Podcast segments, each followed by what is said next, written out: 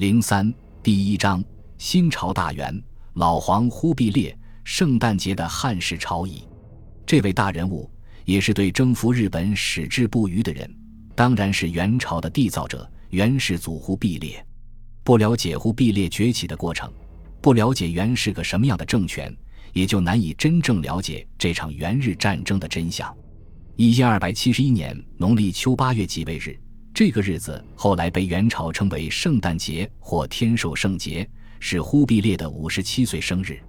年届花甲的大蒙古国第五代大汗，正端坐在大殿御座之上，眯着眼睛看着丹池前文武官员在侍仪官引导下跪拜如仪，宣赞高唱山呼，百官们声嘶力竭的大喊万岁。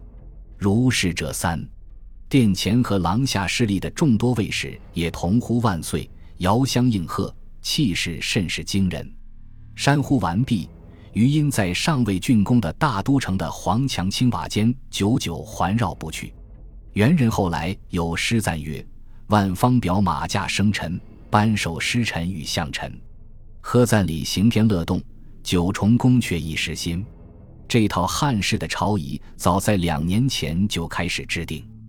忽必烈最亲信的谋臣刘秉忠和一度被后世误认为马可、波罗的大司农贝罗二人，寻访了许多通晓礼制的儒生和金朝故老，经过无数次彩排，今日终于得以正式完美亮相。对这套繁琐的礼节，蒙古人本是很陌生的。据说，在大多的宫殿还没修好的时候，蒙古贵族和官员朝觐忽必烈，就不用拘泥太多礼数。大家一路熙熙攘攘，寒暄扯谈，好不热闹。元始王盘传写道：“凡欲称贺，陈述杂至帐殿前，执法者唤其喧扰，不能进。”更早一些时候，教皇的使节波朗嘉宾到访设在哈拉河林的蒙古汉庭，他亲眼见到第三代大汗跪游的白色大帐，周围只有一圈木头栅栏保护着，凡在禁地瞎逛悠者。一律用木头做的响箭射击驱逐，这种场面在深入接触了中原文明富庶的忽必烈看来，大概也是很尴尬的。西汉初年，那些出身引车卖浆之徒的开国功臣，在殿下饮酒争功，说到激动的地方还大喊大叫，拔剑击柱，让汉高祖刘邦头疼不已。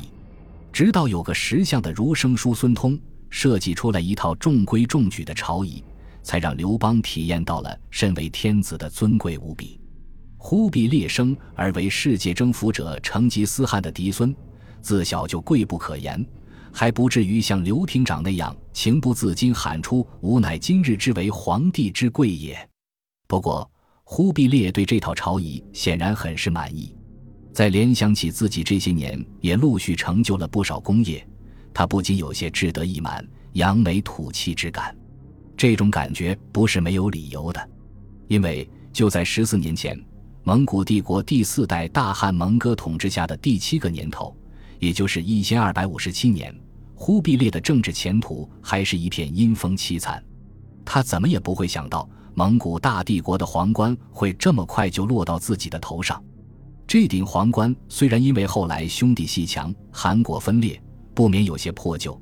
拿华夏中原的礼乐文物来补缀修饰一番，倒是可以接着再戴。